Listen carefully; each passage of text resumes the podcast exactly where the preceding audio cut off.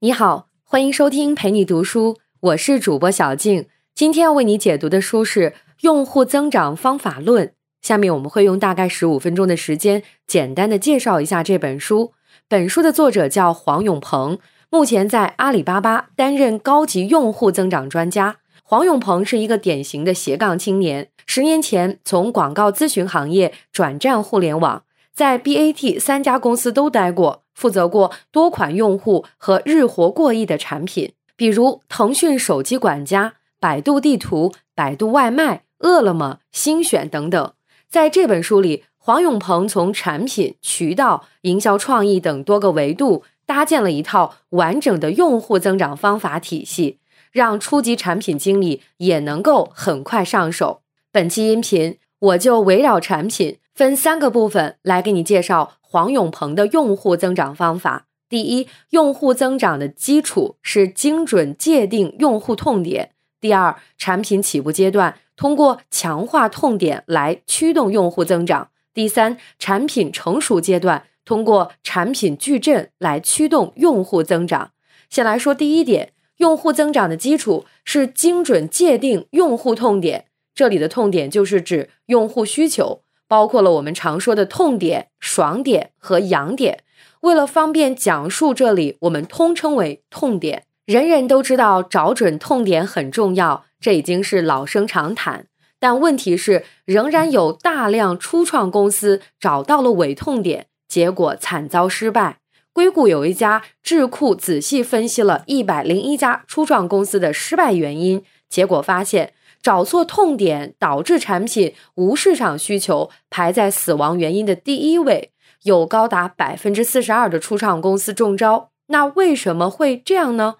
原因就在于我们考虑痛点时容易陷入单一维度，而实际上界定痛点必须同时考虑三个维度：用户。场景问题，也就是说，你的目标用户是谁？你在什么场景下需要解决什么问题？这就是作者界定痛点的三角公式。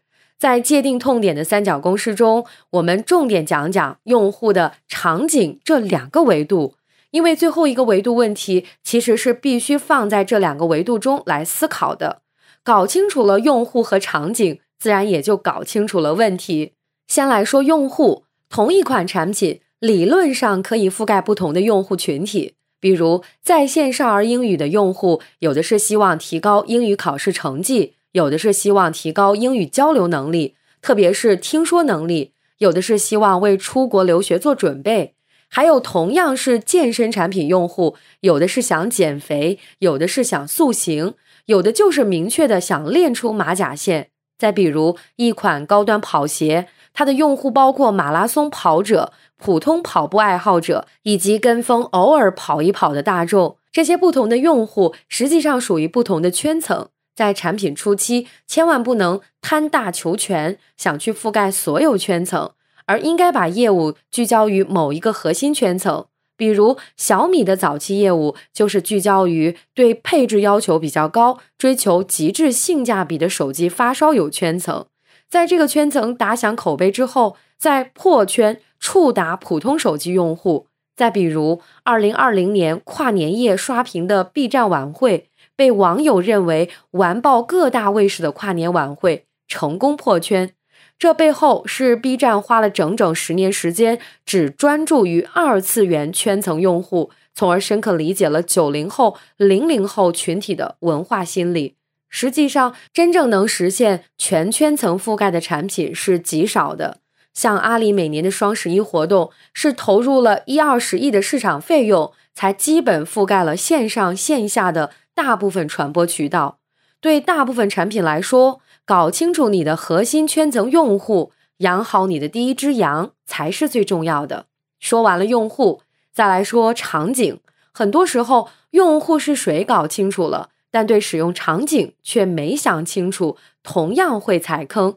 书里讲了一个很有意思的案例，案例的主角是凯叔讲故事的创始人王凯。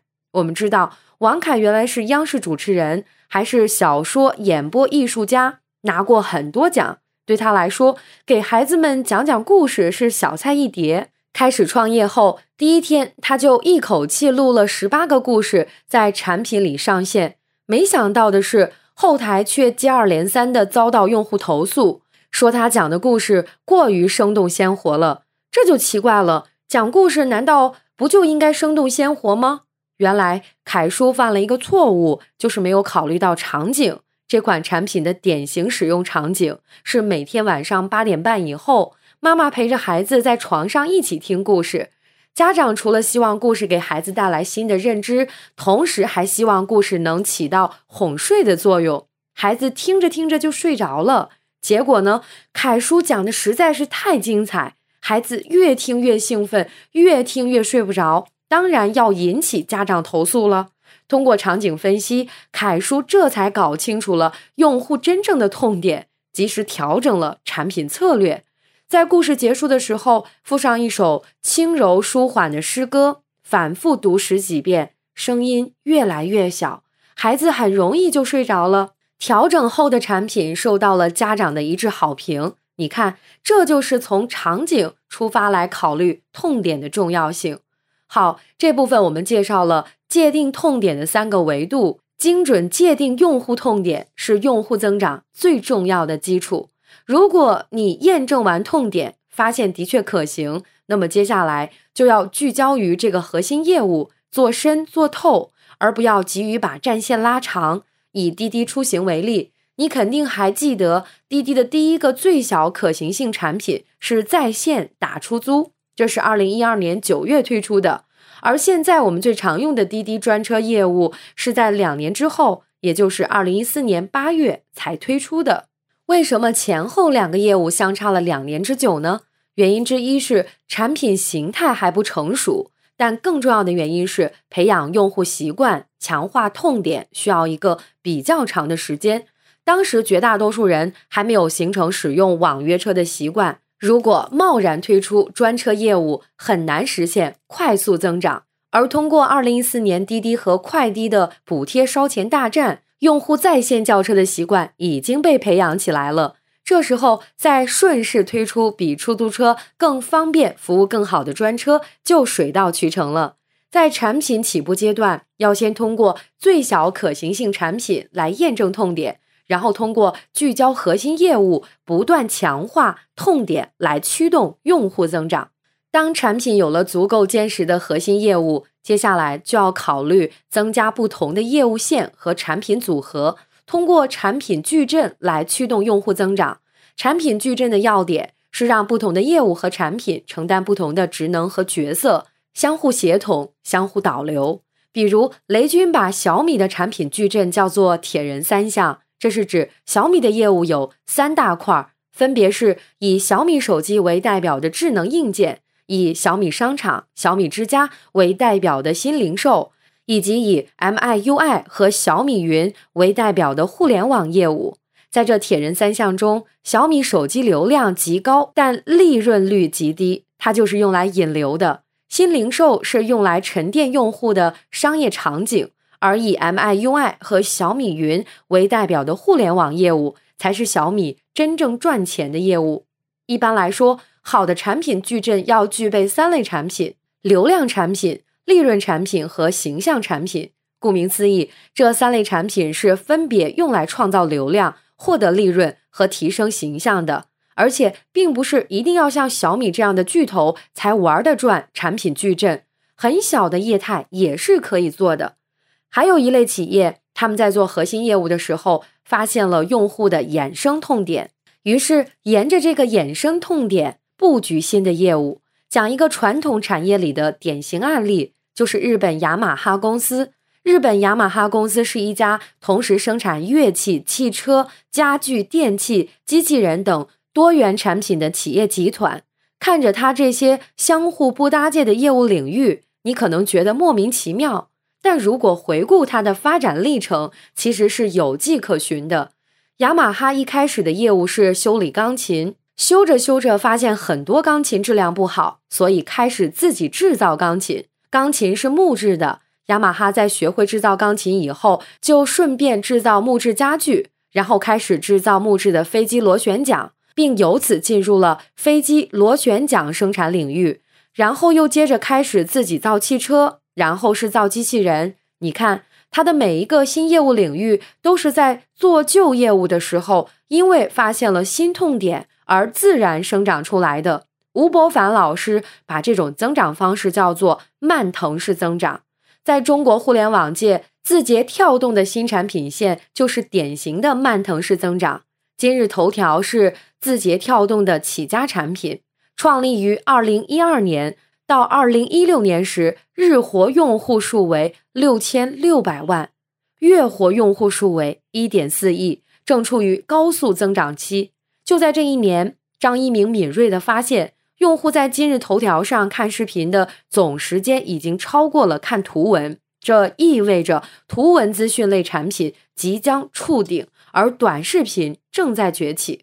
在发现了这个新的痛点和需求之后，张一鸣提出了 “all in” 战略，集中公司资源，全力攻打这个痛点。在不到半年时间内，推出了三款短视频产品，分别是头条视频、火山直播和抖音，其中。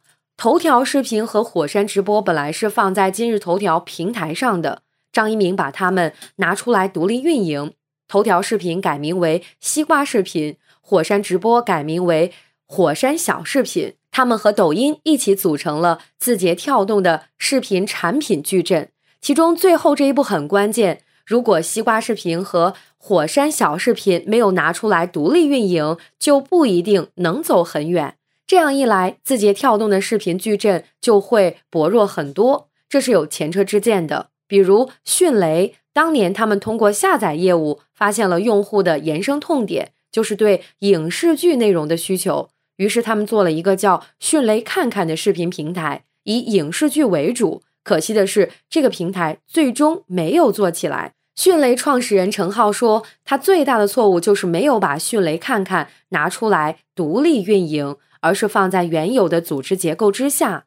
迅雷本质上是一家技术驱动的公司，核心业务是通过技术手段让用户下载更快。而迅雷看看本质上是一个内容驱动的产品，属于娱乐业范畴，玩法是完全不一样的。结果，这种不同基因的产品在公司不能兼容，迅雷看看也就错失了成为爱奇艺或优酷的机会。以上就是用户增长方法论的主要内容。感谢关注陪你读书，欢迎点赞分享，同时可以打开旁边的小铃铛，陪你读书的更新会第一时间提醒你。我是主播小静，我们下期再会。